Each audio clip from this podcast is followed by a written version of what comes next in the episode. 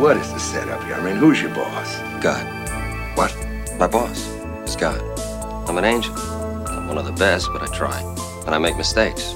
Guess he figures the only way I'm going to learn is by mistakes. I'm kind of new at this.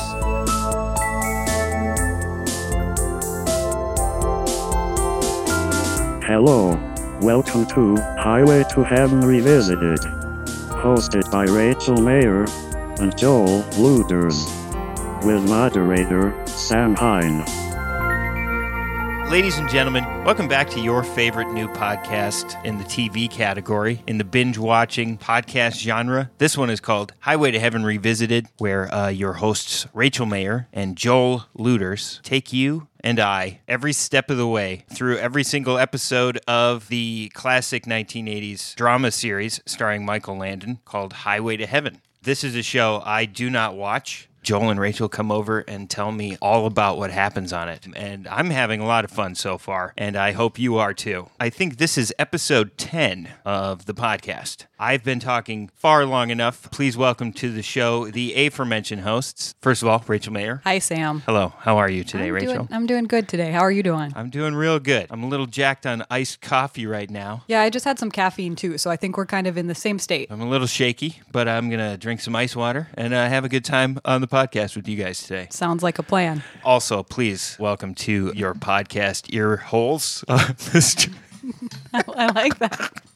the uh, the newly mustachioed Joel Luders. Hi, Sam. Hi, folks. Yeah, Joel's got a pretty nice mustache going on this week. Joel, you're always rocking some very creative facial hair. Hey, you know, it was a gift I was born with. It's this Play Doh factory of thick black facial hair. I mean, you can like literally change it up drastically in the course of six or seven calendar days. Yeah. It is an ability, yes. When I was in the army, I would have to shave twice a day to fulfill my uniform standard. What would they That do? is What would they do if you weren't bananas. clean shaven? Uh, if I wasn't clean shaven, well, first I would probably be made to do some push ups. Okay.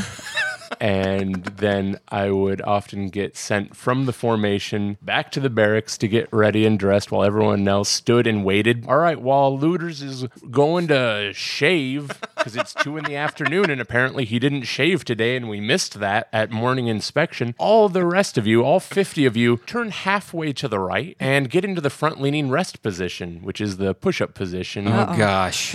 and I would have to run inside while 50 other people would be sta- doing push ups while I had to go and shave for the second time. wow, I can't believe I've never asked that question before. Wow. How many push ups would you say that other people had to do because of the immense amount of testosterone coursing through your bloodstream, Joel? Now, I'm going to guess they probably ended up doing roughly about 30 because when you have a group of people in a formation like that, they usually just have them go from the plank position and they would have them all go down and then they would have them wait in that position for a little while. Then they would have them go back up for a little while. So maybe they did probably 20 push ups over a course of maybe like five minutes while I hurriedly shaved my face again. Well, that's just one time that they had to wait for you to shave.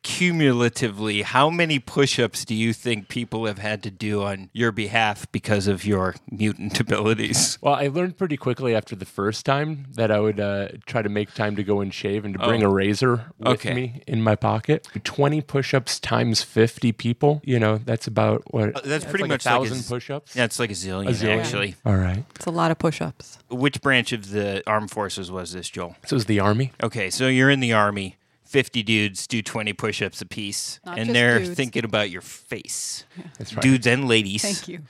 Army dudes and army ladies. The official term is dudettes, or, or Dudettes. it was back in 2002. Rachel's grimacing. It's certainly not dudettes. No, that was just my deciding if I was going to go on a tangent about the word dudes, but I don't know. I mean, we're just starting the podcast. Yeah, so- let's actually uh, get into Yeah. this. All right. I have been told beforehand that we shall be discussing season one, episode 12 of Highway to Heaven. Please, one of you two, inform me what is the title of this great episode? I don't want to say it together.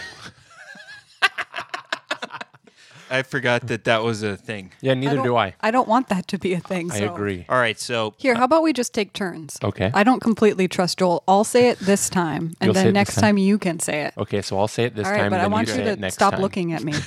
no, that's fine. I'll say it this time, then you say it next time. I got it. Season one, episode 12. What's the title, Rachel? It's Hotel of Dreams. Hotel of Dreams. Yeah, what comes to mind, Sam? Uh, horror movies, dilapidated Route 66 feelings, uh, rundown corners, moldy ceiling patches. Well, you are actually pretty much completely off track. Great. With where you're going with this. We actually are going to start in a beautiful sunlit meadow, sort of in a valley. Rolling hills of Yeah. grass. Rolling hills, grass, lots of sunshine. And we see a pickup truck with a whole bunch of goats in the back. And we also see a young, blonde, very handsome man. Christ like, I would say. Yeah, he's got uh, he's got a beautiful beard, full blonde beard, flowing blonde hair. Yeah. He's wearing a flannel shirt. I would say he's one of the better looking actors we've seen so far on this Yes. show. Oh yeah. I mean, it was totally that, just like that hunky Jesus, shoulder length, kind of blonde hair flowing in the wind, Yeah, little lumberjack. kind of lumberjack look. If he had to be anybody's current day dad who's famous and handsome in the movies, like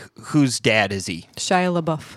Okay. I don't, I don't, I don't know if that's true. oh yeah, I'll go with that. It was quick. We'll take it. Thanks. So blonde Jesus is driving down the road with a truck full of goats. And yeah, they park the goat in this palatial landscape. Also, his cool looking Native American friend hops out. They open up the back end, and the goats start hopping out, but there seems to be one little baby goat in the corner. We just start hearing bah bah. There's a the- little baby goat that won't get out of the truck, and he's being very noisy about it. Oh, he's a stubborn little fella. And so the cool looking uh, guy grabs a maroon towel that was just happened to be hanging off the back end of the truck, pulls it off, and wraps up the little baby goat and goes, Where's your mom? And he's like, Oh, we must have lost his mom along the way. What are we going to do with this little guy? And then a helicopter lands in the meadow. Of course it does. Is it Charles Durning?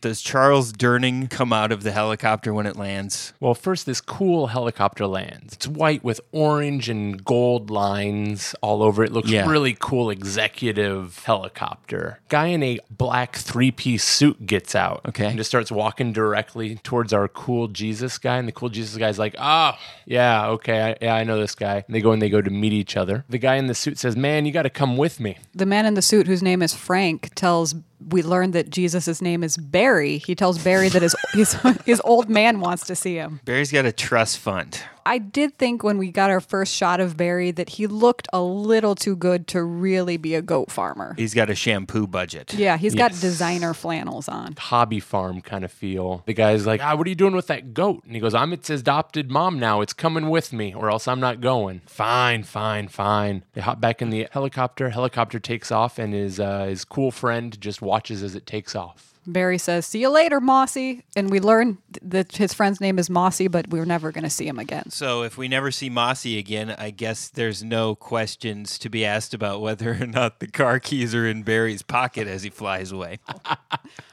Oh Hopefully not. they are. He was driving. Yeah, he probably just shut off the car, put the keys in his pocket, and he was like, "Oh, see you later, Mossy. I gotta go on this helicopter." This uh, Christ-like Barry character, the actor's r- real name is Brian Kerwin. You might know him from Roseanne. He was on a bunch of episodes where he played Gary, who dated um, Roseanne's sister, who's that awesome actress who's Jackie. Jackie, Uh, portrayed by Laurie Metcalf. who is amazing. I remember this character. I did not put it together when we were watching it, but that's probably what 15 at least 10 years At least. afterwards. He's older in Roseanne. We've spoken about how Michael Landon pulls from a cast of characters, and this one especially. He was in One Life to Live, and he was in 308 episodes of One Life to Live, playing someone called Charles Banks. So that guy's on the show. Okay. Does he get to his daddy's house? Oh, I'm you- so glad you there's know it. another You know rich it. white daddy character on this show. Yeah, I so what I have in my notes is that the helicopter lands on a fancy lawn in front of a fancy house. Mm-hmm. I literally wrote we cut to an old white man drinking scotch. so this guy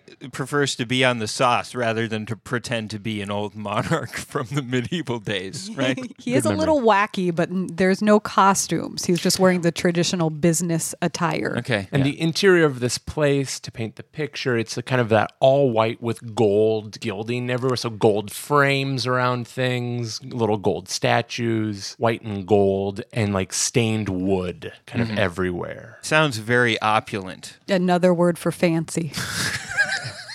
Jesus' father's name is Clinton Rudd, who is played by the actor Jacques Abo.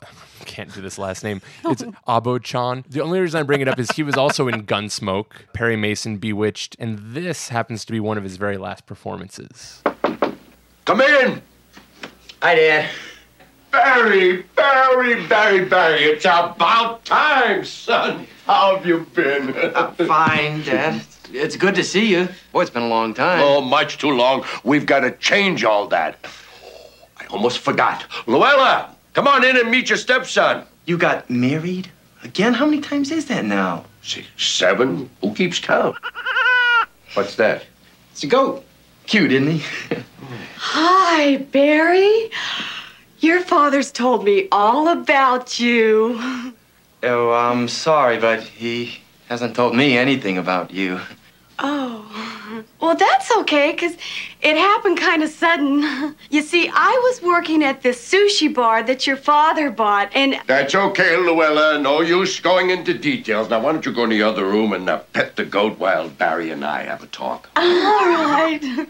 Oh, I just love animals. How much younger than uh, Blonde Jesus is Luella? It might be a better question to ask how much older than blonde Jesus is she? Oh, she's older than Blonde Jesus? Eh, two or three years. Okay. They might have been in high school together. So the bombastic dad and the bombshell new wife are talking to the son, and the dad's like, you know, it's time for you to, you know, make something of yourself. And the son kind of feels this shame. He shames himself. The son shames himself. Whoa. He's like, I know I fail in everything that I set my mind to. I know that I'm not living up to your expectations for me. I'm a big disappointment. I've never amounted to anything. I've never finished anything I've started. Yeah, I'm just kind of a loser. And the dad's like, "No, ah, didn't mean for that to happen. What I'm wanting you to do is, I'm just wanting to give you this hotel to help give you a little start." And Barry's like, oh, this is your first hotel. So we kind of learned that dad's a hotel tycoon. They allude to the fact that he has, I don't know, just a lot of different hotels. And this one that we're in is the first. It's the Mayflower. And now he's passing over the running to Barry. It's time for Barry to get a real job. The son says, "You know, this is a great opportunity, but Dad, I don't know anything about running a hotel." And he's like, "Don't worry about that. That's what I've got this other guy for. He'll teach you everything you need to know." Yeah, we're going to now meet Seely, who's the general manager. Seely is going to show Barry what to do to run the hotel. Is everybody who works at the hotel named after mattress companies?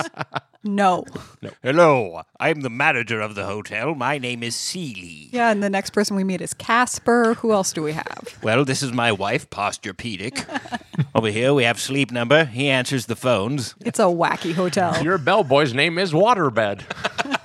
Is this when we meet the bellboy? It is. We fade out and we fade back in, and Seely and Christ's son are now walking together down the hotel hallway where they bump into Jonathan. Okay. Oh, yeah, here's Jonathan. And they go, Oh, this is one of our new bellboys. Fix that uniform. You know, your shoes could use a little buffing. Oh, yeah. Oh, so Jonathan shows up in costume. Yeah, he's wearing a little bellboy uniform. This is so He exciting. doesn't have a hat, I don't think. Ah, right? Just like the kind of fancy little suit jacket. But he doesn't No have the bow tie. flat top, sort of rounded flat top hat. No. Well, obviously, he wouldn't have one of those hats anyway because that would interrupt the Michael Landon hair flow game, which I'm sure is blasting at 11 as usual. I mean, between the Michael Landon hair game and the Barry blonde hair game, it's kind of a toss up on this episode. Okay. We've got some good hair. Would you say at this point in the episode it's a draw? Right now, Who's it is. in the lead? Right Okay. now, it is. So, yeah, we meet Jonathan, the new bellboy, and then uh, Seely's just sort of talking about the hotel. And then all of a sudden he goes, Oh, yeah, and here's our new. Uh, maybe you should introduce this part. This part's it- kind of complex. Okay, so now we're going to meet the assistant manager trainee who introduces himself as Robert. Celia is quick to correct that and say, no, his name is Roberto. Roberto. This is Roberto. You know, like how they do on NPR when they put like way too much emphasis on the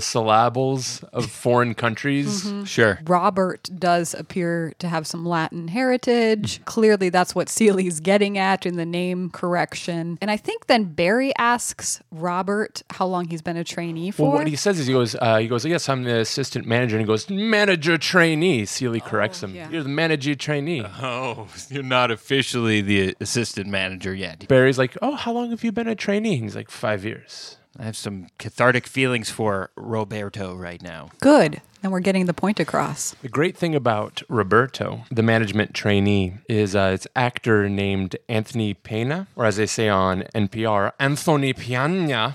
Anthony Pena was a quantum leaper. Oh, yeah, we got another leapsters in the house. He played Officer Talbot in season 4, episode 8, Dreams. The episode is where Sam leaps into the body of Jack Stone, a police detective who stops a man from committing suicide. The man's wife has been murdered, so the assumption is that the husband is the killer. However, Sam has a problem. He keeps having flashbacks to the detective's childhood and the fact that Jack saw his own mother murdered. Sam assumes that part of the detective's memory has stayed with him despite the leap. Have you been practicing your dramatic voice, Joel, this week? It all takes a very different turn when Al tells him that he can change the future and that Jack will be killed in the next 48 hours. That episode sounds both nitty and gritty.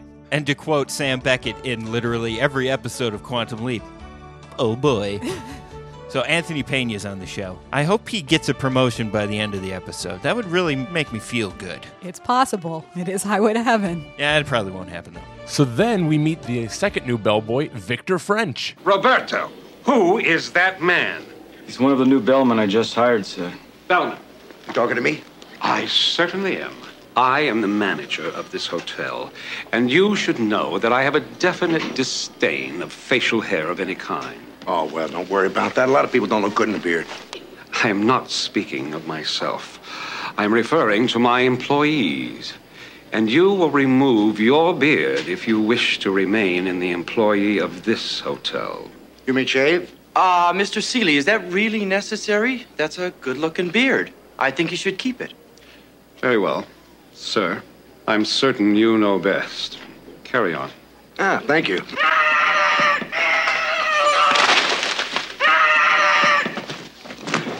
It's that Wells kid!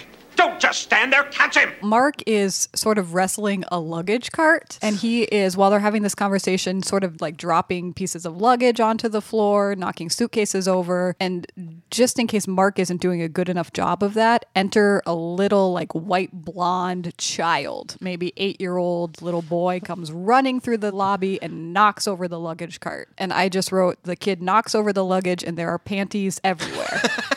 It's just all over the lobby. That's pretty funny. Yeah. So then the next thing we just have Mark chasing this kid. They run around the corner outside the building and we hear a splash and Mark sees the big pool and Oh, we gosh. start hearing, "Help me, help me, I'm drowning." Kid is drowning. This kid is a butthead. He's a problem. Okay, so this kid is a monster. He's in the middle of the swimming pool. And it gets worse. Because, of course, what do you think Mark is going to do? Well, he's going to jump in with all his clothes on. Of course he is. Mark dives down to the bottom of the pool, is sort of looking around for the kid, Cameras underwater can't following find him. him. Mark has really got his hands full this episode. So Mark surfaces out of the water to see the kid sitting on the edge of the pool, laughing at him. So then the rest of this episode is just hiding the murder of this child that Mark committed. So then there's a quick cut, and we hear the Highway to Heaven theme music playing while a camera is panning around, maybe inside a hotel room. And there's a TV, and it turns out it's the Highway to Heaven theme, and it's the end of a romantic movie. And we see two women, one younger, one elderly, watching the end of a black and white movie on the television. And the older woman turns to the younger woman and says, Wasn't Daryl Palmore devilishly good looking? And then the younger woman replies, You were so beautiful, Helen. And she says it in a bit of an accent. I'm not going to do that. So the younger woman is Latina and she has an accent. okay, so this this woman is a former actress. Right. Helen was the actress in the movie they were watching. What's the younger woman's name, Joel? The younger woman's name is Ella, Ella Sims, Elena Elena. or Ella? Uh, I have both Elena and Ella.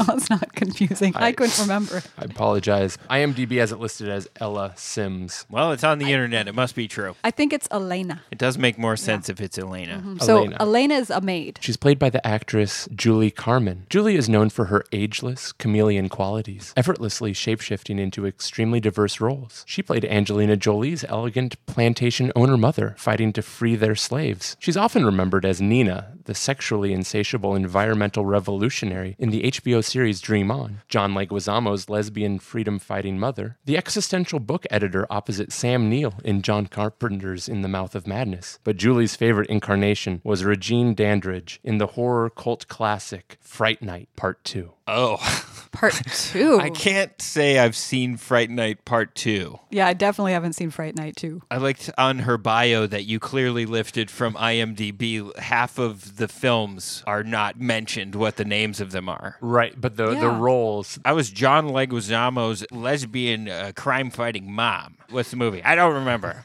but it was good. Oh. Okay, so Helen was a, a beautiful actress in the 30s. Yes. 20s and 30s. And now she's just reminiscing about the good old days with Elena. And Elena kind of starts to, you know, wax poetically about it never happens in real life like it happens in the Mm. movies. That's not how life is. And Helen says, Oh, it happens. Just give it time. One day you'll look up and there he'll be. Elena goes to leave the hotel room and crashes into Christ Barry in the hallway. As Elena is sort of crouching down and picking up some stuff she dropped, she literally looks up at Barry and just has that moment where you can tell she's smitten. So it's it's happened. She's looked up and there he is. And they're staring at each other, which gets interrupted because the manager starts yelling at her, Elena, pick these things up and quit messing with the new owner. And the owner's like, hey, hey, hey, it was just as much my fault as it was hers. We're in He's the act- middle of a meet cute here, man. Do you mind? He's like, oh, I'm so sorry this happened. I apologize. I apologize. And I think then is then when Seely starts telling Barry he should think about upgrading his wardrobe. Yes. Okay. At what time, sir, would you like to uh, maybe do an upgrade to your wardrobe? Yeah, the flannel and jeans is not going to cut it for hotel owner. So he suggests that he upgrade his wardrobe, and then an elevator door opens, and I have just written down a hottie gets off the elevator, and Barry's like, "Wait, whoa, who's that?" Oh,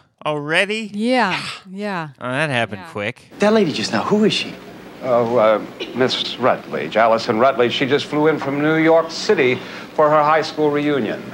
Reunion. Yes, James Madison High School, class of 70. Suddenly Barry gets a very interesting look on his face. He's like, oh, somebody from my socioeconomic background. There's something going on in his head. Next thing that happens is the elevator opens. Jonathan's there carrying a tray with food on it. So Jonathan's on a little room service duty. Jonathan runs into Elena and he tells her that he's really busy. He's way behind. Can you please deliver this room service up to the penthouse? And she's like, okay. Oh, this is. And of course, she runs into Barry again because Yeah. Barry's in the penthouse. Is the rich blonde lady in there already? No, no, it, it gets a little better. And then it gets a Okay. little worse. And then we'll just wait for the rest of it. She goes in. She realizes that he's the new owner. It got a little convoluted there. Their first meet cute, she didn't realize who he was. Elena realizes that Barry is the new owner. And she asks, How old is your baby? And Barry's like, I'm not married, which kind of made me laugh. And he says, Oh, the bottle's for Billy. She's like, Billy? And he goes, Billy's in the box over there. The bottle's for the baby goat. Yes. She's like, "I love goats." Oh, Yeah, she runs over and is like, "Oh, can I feed him? Can I feed him, please?" Everybody loves a baby goat, Right. but there's something about baby goats that just gets ladies crazy. They are so cute. One of the last places I worked, we would have baby goats come in and visit the residents Uh-huh. every couple months, and it was one of the most popular activities we did. But we would end up with at least 15 to 20 staff members who were primarily female, but who would come down to see the baby goats. I mean, everybody knew when the goats were coming to visit. Nice. Yeah, they're pretty amazing. Have you guys ever done that goat yoga? No, but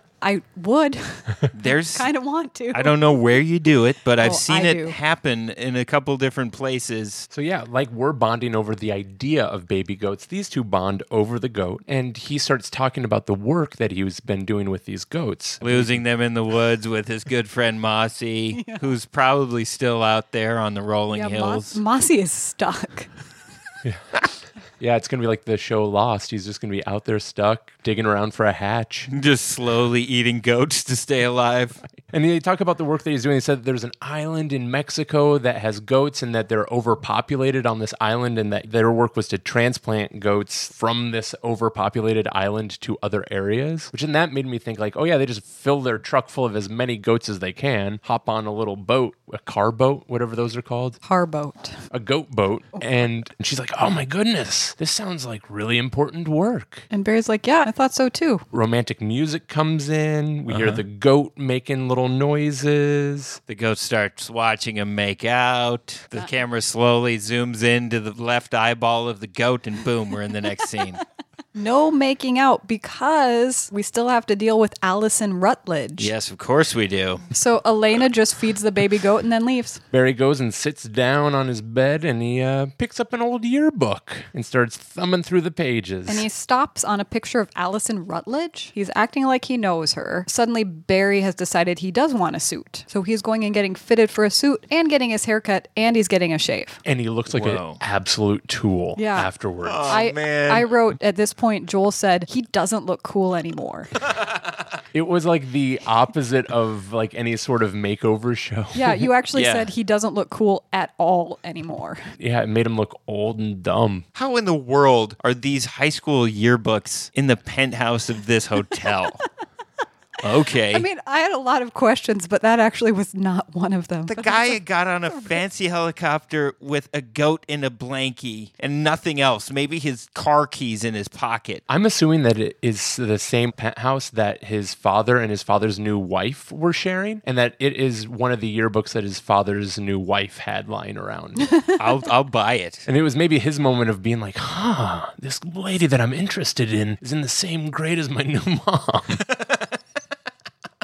It'd be a great way to just like, you know, cinch this up for me. I'll get married to her and I can just double date with my dad all the time. That makes sense. they were both on Flag Squad. You know, I understand the whole trope of old guy marrying a very young woman seven marriages in, but eh, it's gross. I agree. I can't imagine somebody in their, you know, mid to late 20s or early 30s or into their 40s is like, oh man, I am so physically attracted to this 85 year old man I met the other day. No, I remember being in my early 20s and like thinking people in their 40s were way too old, like knowing some people who were dating individuals who had that age span difference, and it Yeah. just seemed crazy. Why on earth would you want to do that? You're 28. Why would you ever date that dinosaur? He's 42. Let's go with like 21, Okay. like a 20 year difference. Oh, you're dating someone who has No a slight judgment, Sam. eye wrinkle. You know, I don't know. In their defense, I mean, if you're open about what you're both investing with, I think you Sure. can really reach a compromise because I do think that some people who are opposites can attract and opposites can be complementary. And if that comes at the expense of someone being older, go for it. also in these fictional characters' defense, they seem rather jolly about the whole thing. Like Barry doesn't seem to really mind. No, Barry and his dad and the new wife Luella all seem really jovial about everything. Yeah. For all we know, dad's first six wives were age appropriate, his peer, a lot like him, and clearly that didn't work out. So now he's like, I'm going for the young one. Excellent. All right, what happens next? I don't know. Oh, so we left Barry we left Barry getting cleaned up. The next thing Barry does is go and knock on Allison Rutledge's door. Allison Annette lets him come in, and uh, she's like, Hey, your flowers were lovely. They were just what a lonely girl needs in a strange city. Oh gosh. I guess I forgot about that scene. I just left him at the door. What happens? That's it. Like Oh, she just okay. she just says this line and then we have a hard cut to the kid now running around pulling pranks on people. Oh yeah, we're back to little Dennis the Menace. I did have a question. Did you guys notice at all if this was a recognizable child actor of the day? Not recognizable. I'm really hoping for the episode where like a young Jason Bateman or a Corey Feldman shows up. I really have a good feeling that we're going to see maybe even both of those guys We have at some a, point. neither of those that I know of, but we do have a really good cameo coming up this season. Excellent. Not this episode, not next episode, but it's coming. We've had a Treyu. Mm-hmm. We've had Bastion not betray you. Yes, that's. Thank you, thank you, Joel. You're welcome. saving me from the trolls left and right. So we have our little terror kid running down the hallway, sets off the sprinklers, like has a lighter or matches. Yeah, Mark Mark is walking down the hallway holding champagne and food. and this little kid somehow sets off the sprinklers. Uh, uh, of course, Mark gets drenched. He gets absolutely soaked. Mark is not psyched about that. This kid is a monster. This kid is a monster. Where are his parents? That is a good question. You're not Mark? going to find out yet. And then we see the elevator doors open up and Jonathan's inside the elevator. And then the sprinklers stop just as Jonathan goes and steps out of the elevator and he looks up and winks. And then Jonathan just says to Mark, If I were you, I'd have a talk with my friend Donnie. Donnie's the little kid. So Mark wants John to talk to Donnie. Switch that. John wants Mark to talk to Donnie. Well, somebody's got to talk to Donnie. Yeah, so Mark goes to talk to Donnie. Knocks on the door. Well, first of all, this room is like an arcade. It's just jam packed full of like arcade games and toys and anything you could possibly imagine. There's a Space Invaders arcade game. There's a dartboard on a couch. There's a television. Uh, the kid's wearing a black motorcycle helmet. There is a yellow moped, and everything's arranged at sixes and sevens in the room, as if like the kid just picked them up and dropped them off wherever they are. So this kid is like living my dream Yes. of being seven years old. Like my parents are nowhere around, and I just live in a room full of my favorite toys. Mm-hmm. I want to see your mother or your father, whoever's in charge of you. Nobody's here. I'm alone. No, you're alone, huh? Don't hand me that. Where's your mom? I don't have a mother. She died when I was a kid. Well, how about your father? You got one of those? He's at work. He's always at work. He leaves you here alone all day? What's it to you? This looks like a toy store. My dad bought me all this. He loves me, so he buys me anything I want. Yeah. Hey, you want to stay? I got some new video games. No, I can't. We could work a puzzle, play cards maybe. Anything you want. Yes, I'm sorry. I got to get back to work. Yeah, well, good. I didn't want you to stay anyway.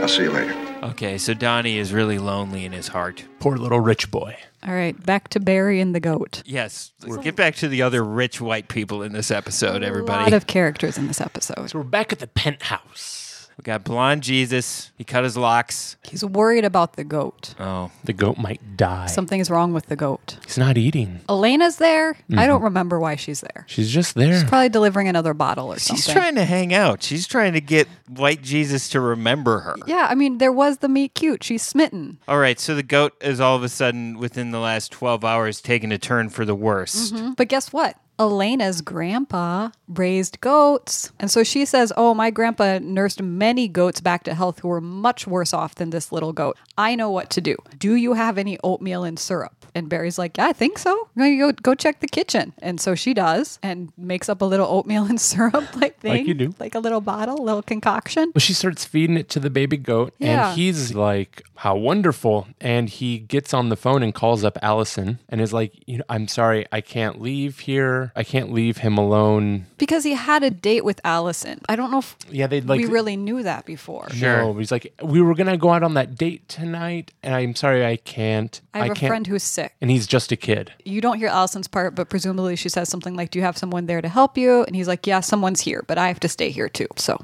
that's Okay. it. End scene. We're going to go back to Donnie. John and Mark are talking together about this little latchkey kid. Yeah, we're not actually going back to Donnie yet. I'm sorry. It's Mark and Jonathan talking about Donnie. He's a latchkey kid. I mean, What with his, his father working all the time, his mother not living, there's nobody to look after the boy. Just can't believe his father hasn't hired somebody to look after him. Yes. According to Roberto, there's been well over two dozen, but they all quit two days later. I guess I can't blame him. I don't blame them. I blame the old man. You know, I think that kid just looks for trouble so he can get some attention from his father. Mm, Could be. we see a woman come running out of what presumably is a salon. She's got one of those capes around her, and her hair looks like it has some kind of dye in it, except her hair is green. You've done to my hair! And the stylist is running after her, being like, Madam, I don't know how this could have happened. You're incompetent, that's how. The solutions must have gotten mixed or reversed. This has never happened before. You're gonna pay dearly for this. I'm going straight to the manager. Madam, please! I oh please! Cut to a little Donnie peering around the corner. His hands are green. What? Donnie is just a terror. He is messing with everybody. Yeah. So then we go to Mark going to Donnie's room. He opens up the door and Donnie's just full blown revving that motorcycle, and the whole room is completely filled with smoke. And Donnie's like, What are you going to do? Tell my dad. Donnie says he doesn't care what happens to the hairdresser because Mark's like, Hey, you know that guy's going to get fired. And Donnie's like, I don't care.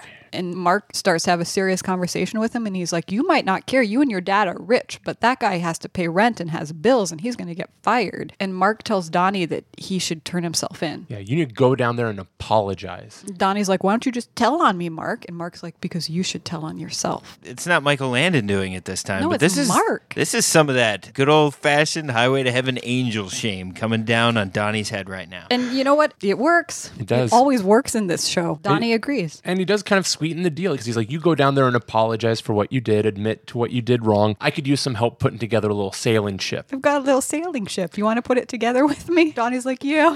yes. Putting together a model together, that's a good bonding. It is a little model, but it's like one that you can actually sail on the water. Oh, excellent. Mm-hmm. I liked that scene Did you? very much so because it was one of those little moments. The stuff that was always so important to me wasn't like big events that I did with my parents, but like literally like if my dad and I went to the alley and like lit firecrackers together. Like those were some of the things that really stuck with me. And when I saw the kid's face lightening up, being like, "Oh yeah, I can. Oh yeah, I can go and apologize, and we're yeah, we'll put it, a thing together." Okay, so Donnie's gonna apologize and they're gonna put a little model together. Highway to Heaven Revisited will return after a brief intermission. This is the intermission. It is happening right now. Please subscribe to Highway to Heaven Revisited wherever you get your podcasts. That way, you will never miss an episode.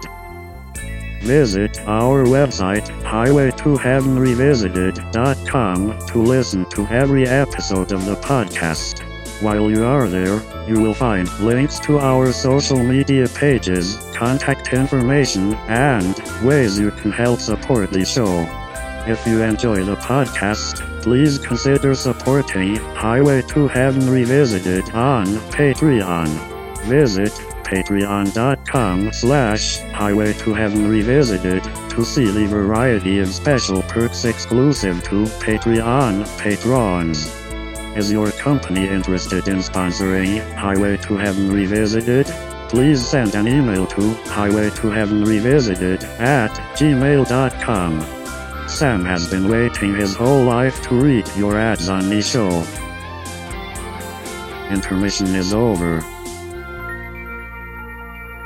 So what happens next? How do you think that little baby goat is doing? He's probably doing a lot better You got it. now that there's some oatmeal and syrup in his little tummy. Yep, the next thing we see is that little baby goat walking around the penthouse. And Elena is asleep on the couch. She has stayed up with the goat all night, feeding him syrup and oatmeal, and it's worked. The goat is better. Barry leans in and strokes Elena's face to wake her up. This is gonna get really awkward when Allison Rutledge shows up at the door. And then Elena's like, oh my gosh, it's almost nine o'clock.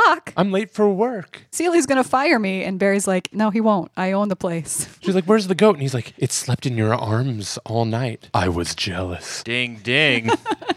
Maybe Barry's coming around. Then he says, "Oh hey, before you go, I've got this high school reunion dance that I have to go to. You wouldn't care to um join me at it, would you?" She's like, yes, I would. Great scenario for a first date, I'd say. There's part of me that would just absolutely say no to that, but also part of me that's like, this is wacky. Let's do it. Let's do it. see what's going to happen. Okay, so Barry's blocking it up. He he's got a new haircut and a new suit and a hot date for the high school reunion, I guess. We see Elena exiting Billy's room, and who's walking up to Billy's door but Allison Rutledge, who sees Elena leaving at nine o'clock in the morning. And her hair is so messy from sleeping on the couch and feeding that goat all night. I think the goat might have given her hickeys.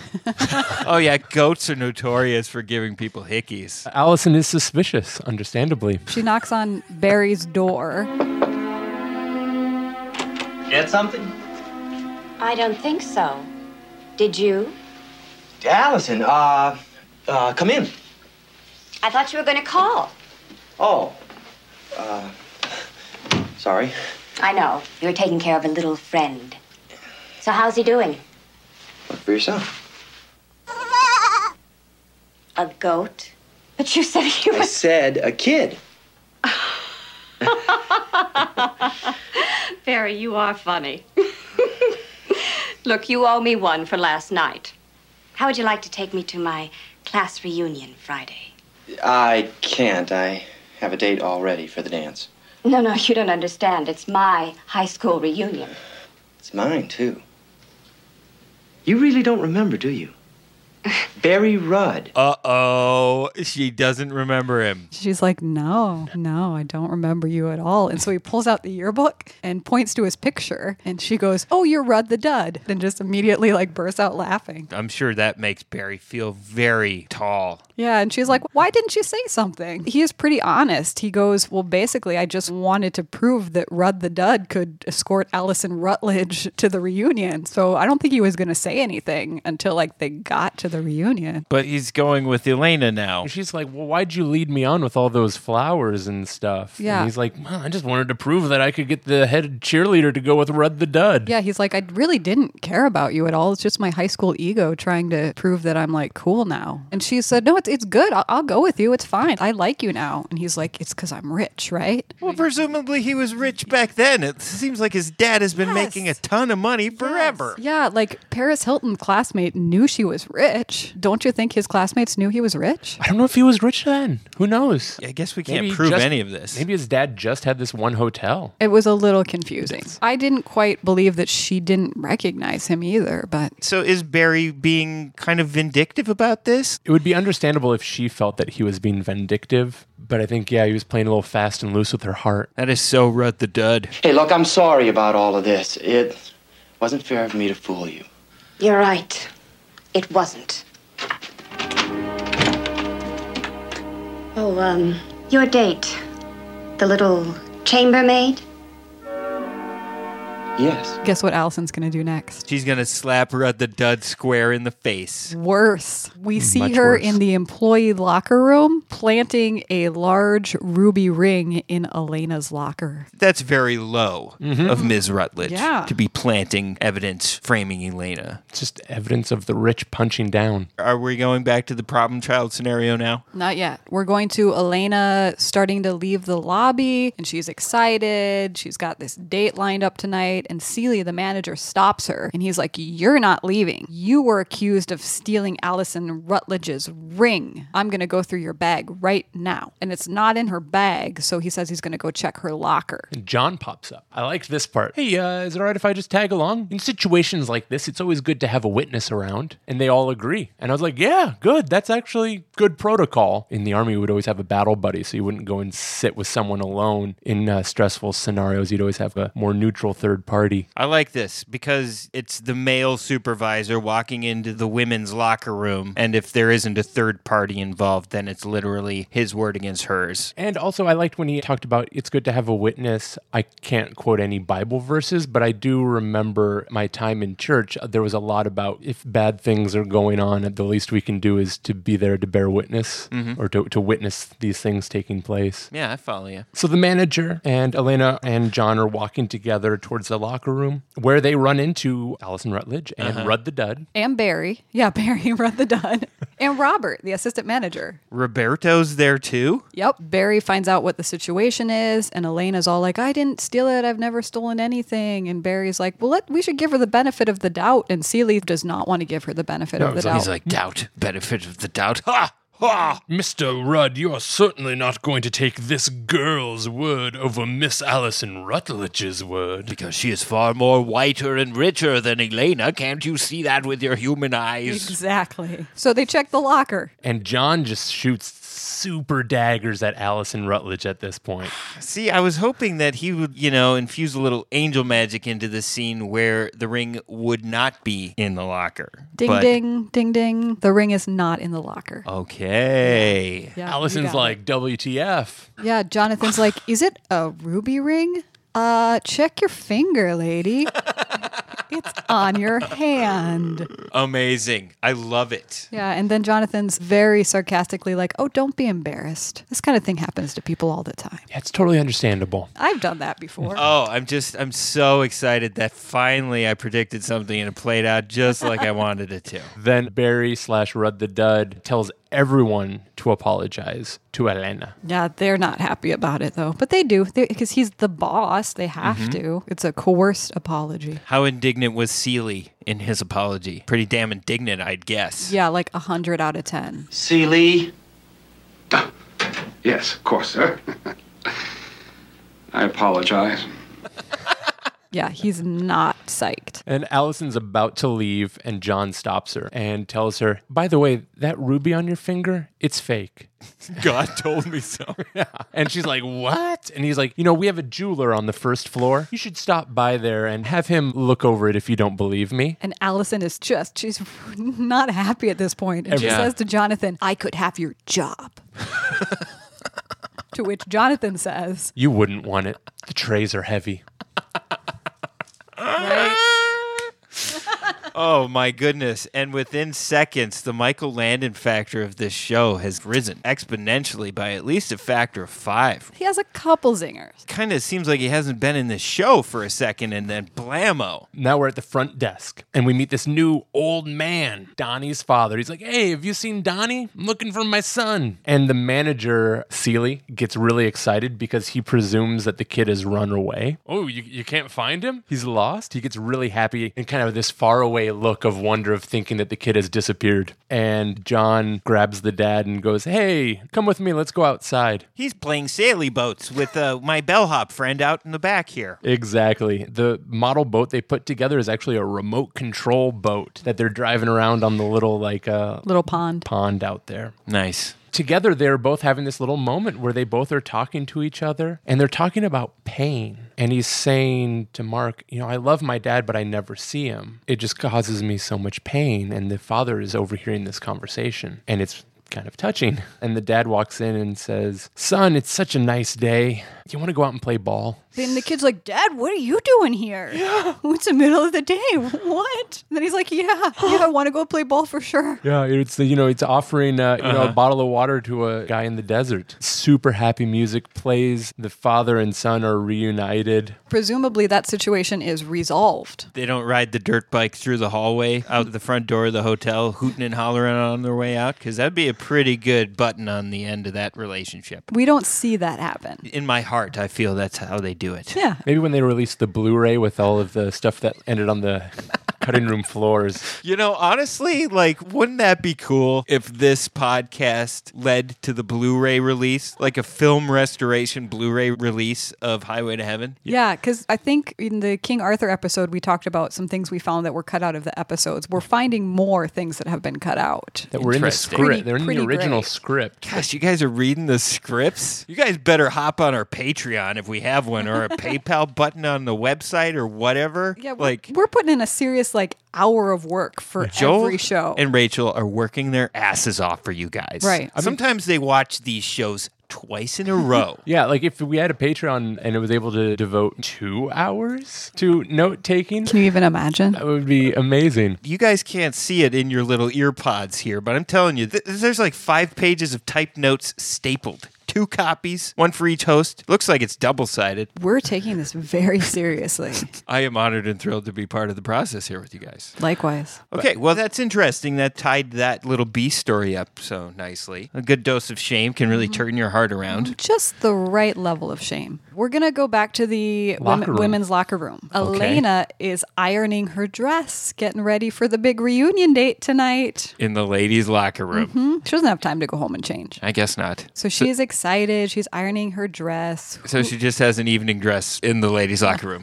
Well, she probably brought it with her to work because you know I she probably guess- gets off at five. Well, the no- dance is maybe at six. she or left- seven. No, yeah, because she was going home when they were going to search her bag for the ring. Oh, But she okay. did Okay. say You guys did say that. Her Yes. shift didn't start until two o'clock that afternoon, so she probably had time to go home and get the dress or Hmm. go shopping or something. I'll buy it. You guys have got me on board. In my mind, she was there for the whole day of work already Right. when she left Rut the Dud's room earlier. Right. Okay. No. That would be a more normal shift from like nine to five than like two in the afternoon to reunion time, but let's not worry about that. Elena works hard. She's pulling a double. So she's ironing her dress. Guess who comes walking into the women's locker room? Allison Rutledge. Allison Rutledge. It's time for the fight of fights over Rud the Dud, Yeah. aka Blonde Jesus, aka Rich White Guy's son. Allison Rutledge is not letting this go. That is for sure.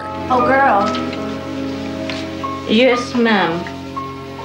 There are no washcloths in my room.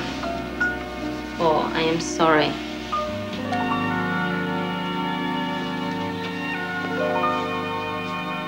Here. I don't carry towels. That's your job.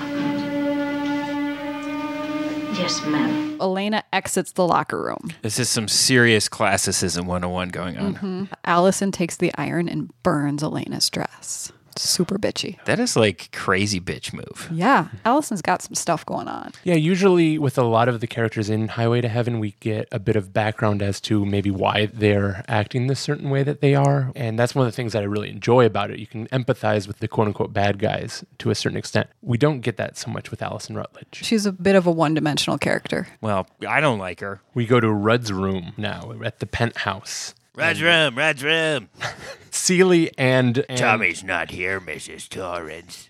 But there's Billy the goat. Actually, I think the kid from The Shining, his name is Billy, isn't it? Is it? I don't remember. Is it? Joel, help me out with this. The kid from The Shining? I, Billy? I love The Shining. Billy is here, Mrs. Torrance. Billy, because then there's the sequel where Billy's grown up. Yeah, they call him William in the sequel. In what is it called, Mister Smoke or something? Doctor Sleep. Doctor, Sleep. I uh, read on, I believe it was the Slash Film website that they're remaking Doctor Sleep with Ewan McGregor. Mm, I would watch Uh-huh, Oh, that. I would definitely watch that. I enjoyed the book. Keep a lookout for that, guys. In general, I really like Stephen King. I'm actually a huge fan of his books, not a huge fan of the movies that have been made out of his books. The Shining is one of the better ones, for sure. What about that one, The Attack of the Shit Monsters? Do you guys remember that one? It's about Langoliers? No, the other one. Tommy Knockers. It was the, The one. Stand? Oh, I know what you're talking there about. was literally Dreamcatcher. Yes, The green Dreamcatcher. That's what I literally couldn't remember it, but uh, I would agree that most movies based on Stephen King novels are crappy movies. No pun intended. My dad would love almost all of them Oh. for some reason, and he said, "Oh man, have you seen Dreamcatcher?" And you know, now that he's not here anymore, I, I sometimes regret the, the more sarcastic moments I spent with him, being a dick to him. But I said something like, "You mean Attack of the Shit Monsters?"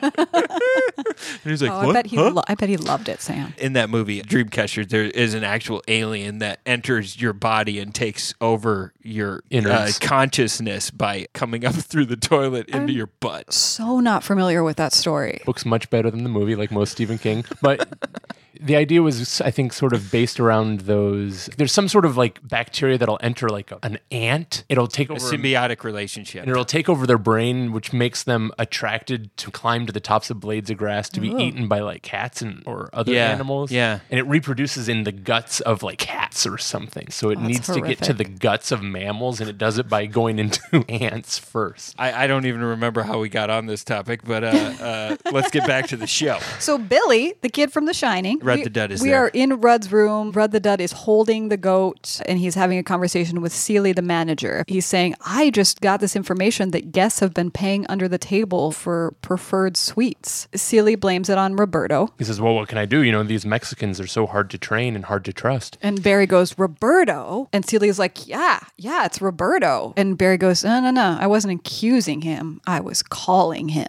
And Roberto walks into the room from the bedroom. He's got a stack of letters that implicate Seely. What? Seely's been taking money under the table. Well, just because Seely's a casual racist doesn't mean he's a greedy casual racist. Apparently, he is. He says, "Thank Jonathan for finding those letters." Seely's like, those letters are forgeries. I burned them. Oh!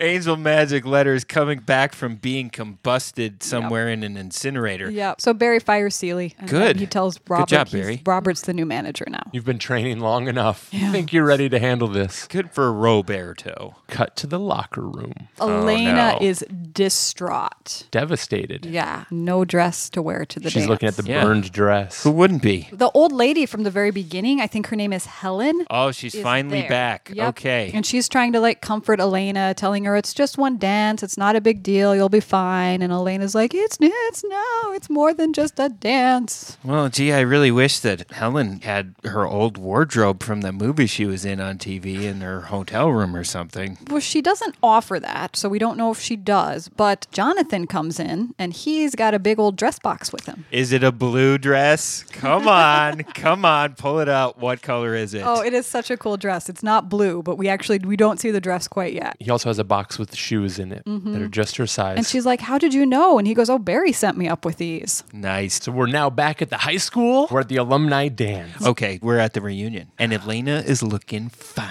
We don't see her yet. See, Allison Rutledge. Allison Rutledge. Allison Rutledge is Looking looking, fine. pissed and fine.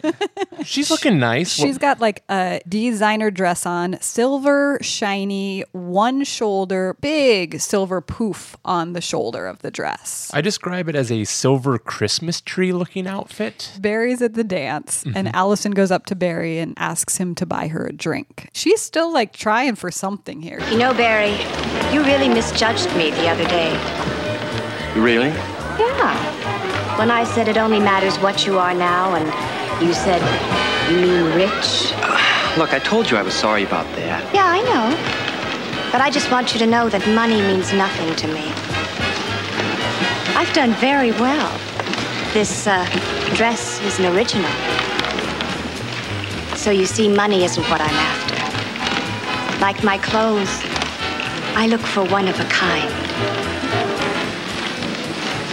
Well, I don't think you found one. Oh, I think you are. I didn't mean me. I meant your dress. Elena comes in wearing the same silver dress as Allison Rutledge. And she looks way better. I actually kind of thought Allison looked better in it. Oh. I did. I think they're both very attractive women, but I think the dress was suited a little bit more to Allison Rutledge's uh, body type. I mean, clearly it's a tie right now. The listening audience is just going to have to weigh in on Yeah, this. I can post some pictures of that. See what you guys think. I'm definitely team Elena though. I don't want Allison to end up with Barry. I think Elena's going to make a great first wife for him. Okay, so how does how does Barry? Sorry, that was a slow burner, Joel. It um, I almost let it go with that. It was a good one. We should all be so lucky. Without glossing over it, let's make sure you tell me how they dunk on Allison Rutledge here. Barry sees Elena over Allison's shoulder and he just only has eyes for Elena. Allison is just out of the picture. And Yesterday's that's about newspaper. It. Yep. Elena walks up to Barry. I think they start dancing. They dance really close. Mm-hmm. They don't leave any room for the Lord. No. So they're happy. Allison is pissed. And then Grandma's watching. We see Helen, the old lady from the start, is like kind of peering in the doorway, watching Barry and Elena dance, and she is like looking really happy. Elena got her happily ever after. Oh, okay. Yeah, because it ties into Yeah. the grandma. I thought because this is Highway to Heaven, initially when you brought up that old starlet character and her saying something like, You never know, it might happen to you when you least expect it, or whatever she said. I thought because it's Highway to Heaven that it was going to be a geriatric romance of some sort. The show's not done yet, Sam. Oh my goodness. The show the is show not- is not done. Are you sure you aren't watching these? I'm trying not to, guys. I'm just trying so bad. It's just available streaming in so many platforms. Because the next thing that happens, an old man comes up and taps Helen on the shoulder. It's Daryl Deplore. Daryl Palmore. Hiya, kid. Daryl. Elmaray. Helen, it is you. My driver said you were here. Your driver? Yes, I was on my way over to my hotel, and he somehow managed to recognize me. And he said my favorite leading lady was here. You haven't changed. Neither have you. And they sort of stare lovingly at each other. It's a romantic connection. That kind of gave me some goosebumps right now, guys. I'm not going Mhm. to lie. And then we see Jonathan's head like peek around the corner Uh-huh. wearing a cabbie hat. Yep. So he's wearing the flat cap. Finally, is this the first time we've seen Michael Landon in a cap? I think so. On this show? I think so. Michael Landon did direct this episode, so this literally Oh. was a chance for him to get behind the camera, I think, and just Wow. like, oh, I'll stick my head around the corner. Yeah. Excellent. Did you happen to notice if this was the first one he directed? I don't know. Uh, there may be a correlation between a Landon effect in an episode and his directing. We should maybe look into that as we keep doing these. Okay, so the show's over after we see him in a taxi cab hat? One more scene. So it's daytime. We're outside of the hotel. Barry's dad pulls up. He and Luella get out of this. Was it like a limo or something? They see Barry and Elena arm in arm. I think they're holding the baby goat too. Mm-hmm. Yeah. Maybe. Oh, yeah. And Frank's like, Barry, where you been? What you been up to? We've been shopping for a couple weeks, so we've been out of touch. Don't know what's been going on at the hotel. And Barry says, Dad, I'd like you to meet my wife. Whoa. Yeah. No time wasted. He goes, I thought it was my turn to get married. Bookends. And then they're like, well, sorry, Dad, no time to stop and talk. We're going to go save the goats. But what about the hotel? Oh, Robert's got it, Dad. Robert's running everything. I fired Seeley. Robert will fill you in. See you later. They both tell each other that they love each other. They get into a car, This is a weird into the back closing seat of a shot. car. They get Yeah. in the back seat of what looks like Mark and Jonathan's car, but it's like a far shot, and we see the back of two heads that look like Mark and Jonathan, but we never actually see their faces. And then they all just drive away into the distance. There's a just married sign on the back and Mm-hmm. with cans dragging behind. Barry and Elena got in the same car as Mark and Jonathan and drove away. That's what they make it look like, but we don't actually see Mark and Jonathan's faces. Well, I mean, that's kind of the least of my concerns with this last scene. This last scene is just bananas. This whole episode is kind of bananas. But there's this whole nonchalance to the Institute of Marriage Mm-hmm. where Barry's like, Hey, this is my wife. We got uh, married a couple weeks ago. Didn't invite you, Dad. Don't worry about it. And he's like, It's fine. It's just your first wife. I was busy shopping for a couple weeks. Me and my seventh wife. It's no big deal. Well, good luck.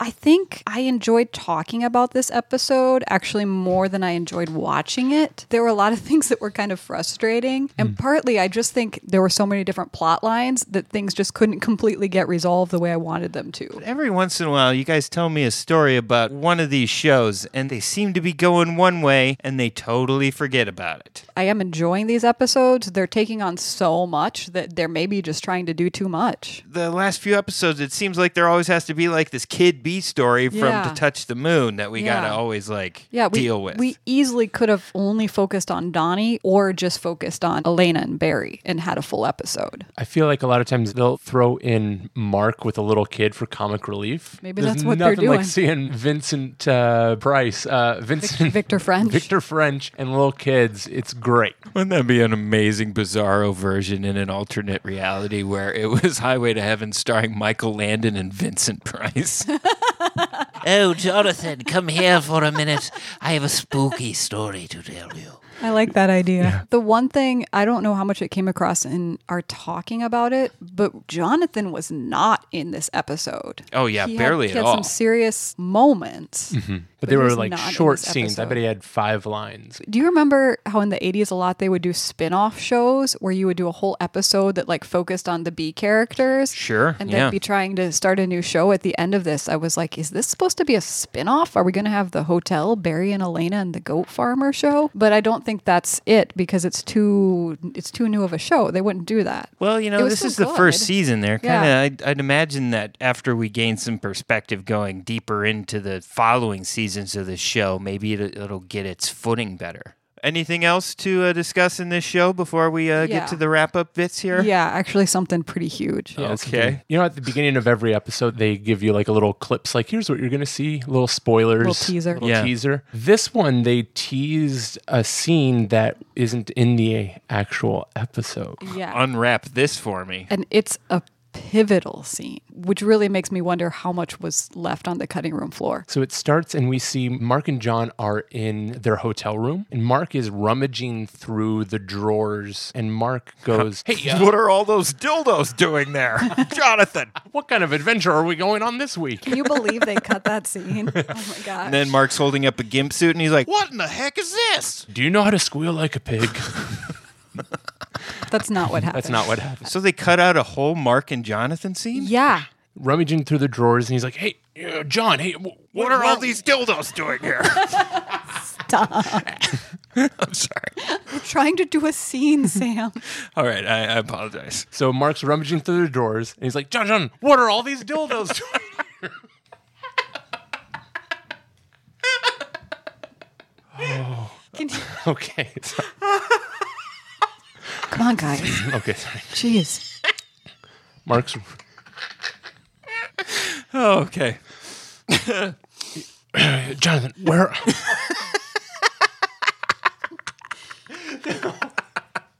All right. where are they? What are you looking for? These dildos that were in here before. This is not a funny scene. Sorry, okay. It's actually probably good that we're getting a little laughter in before this. My cigarettes. Well, Mark's looking for a cigarette. I thought you told me you'd quit. I would try. Here we go. Hey, we all die sometime or other. Now take you. I bet you didn't smoke and you died. I smoked. You did? I smoked. What'd you die of? Lung cancer. Uh, What? What are you looking at? Come on, we all die sometime or other. Now take you. I bet you didn't smoke. You died. I smoked. What'd you die of? I died of lung cancer. Whoa. This is a huge scene. Oh my God. Yeah.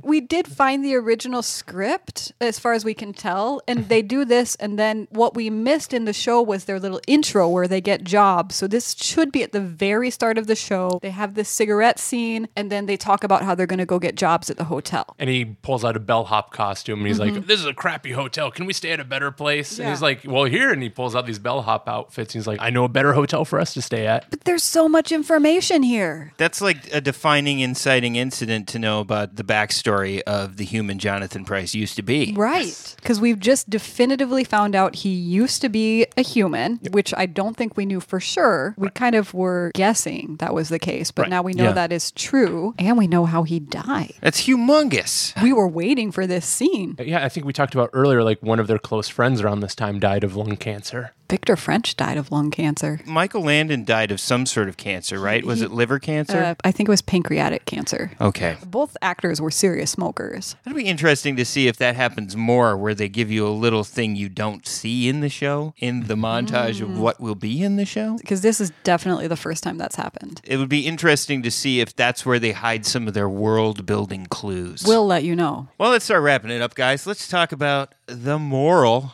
of the story. I would have to say that the moral of the story for me boils down to you know, it doesn't matter how white or rich you are, you can still show up to your high school reunion looking hot as hell, and uh, Red the Dud isn't going to give a shit. I like it. I like it. I, I apologize. I've upped my uh, swearing quotient on this show. I apologize. Yeah, dude, how do you think Michael Landon would feel about that? Oh, he probably. I think he might have cussed a lot in his real life. I don't want to make assumptions. Uh, That's I- one of the lessons I learned from this episode.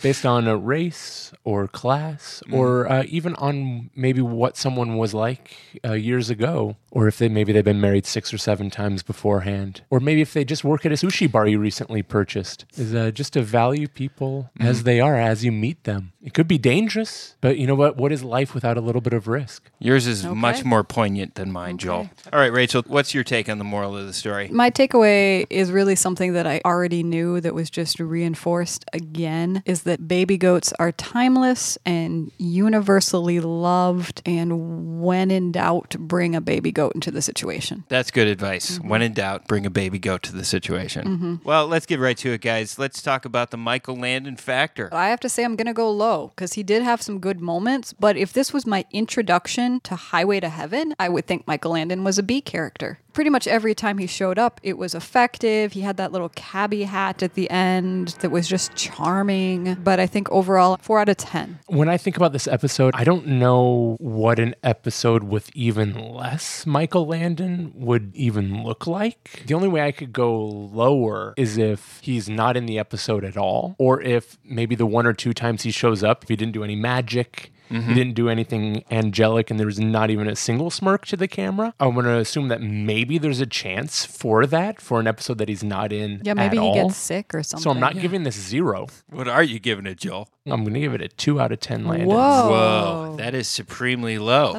Bold. I like it. I'm not going to contest your rating, Joel. I'm just saying that for my money, the whole Ruby out of the locker and back onto Allison Rutledge's finger might have been the most supreme trick of Mhm. angel magic we have ever seen on this show. Yet still, it rates so low. It's a neat little trick in a 15 second scene out of 45 minutes. And you know what? Allison Rutledge didn't learn anything from that trick. She didn't even believe in magic after that trick. Nope. She didn't change. No. No, not a, not a, not a, not a finger. All right, ladies and gentlemen, that's the news from Joel and Rachel as far as the overall Landon factor of season one, episode 12. What's the name of the show again? Hotel of Dreams. Season one, episode 12, Hotel of Dreams, and overall Michael Landon factor of 3.0. Well, this has been a really enjoyable episode for me. Once again, uh, thanks for letting me be on your podcast with you guys. I'm always happy to talk about this amazing show, Highway to Heaven. you know, we- yeah, we enjoy it too. Awesome. Well, thanks for listening, everybody. And congratulations is in order because if you started listening with us on episode one, you are officially through the halfway point of season one of Highway to Heaven. You should give yourself a high five in the car right now. Good job. And uh, continue driving to work. Thanks, y'all, for listening. And we'll see you next time here on Highway to Heaven Revisited. Bye. Bye bye. Next time on Highway to Heaven Revisited. Well, I liked that when I was a kid. You'll probably like it again.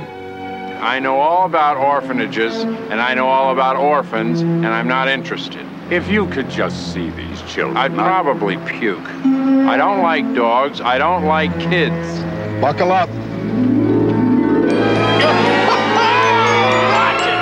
$38,000 car!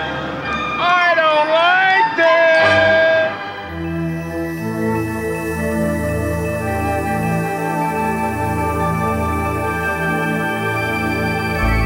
Highway to Heaven Revisited is the galaxy's only podcast offering a comprehensive view of Michael Landon's classic 1980s television series, Highway to Heaven. Do you want to watch along with Rachel and Joel? Highway to Heaven is streaming almost anywhere. Check your favorite streaming platform to see if it is available. Please follow Highway to Heaven Revisited on Instagram. That's at Highway to Heaven Revisited. Do you have a question or comment for the hosts or moderator? Call the Hotline to Heaven. The number is 612 356 2495. That number again is 612 Flow Biz 5. Your message might be played on the show or send the show an email at highway to heaven revisited at gmail.com. Your message might be featured on the show. If you have time, please rate and review Highway to Heaven Revisited on iTunes. If you like this podcast, please share it with a friend. Theme music composed by Brian Just.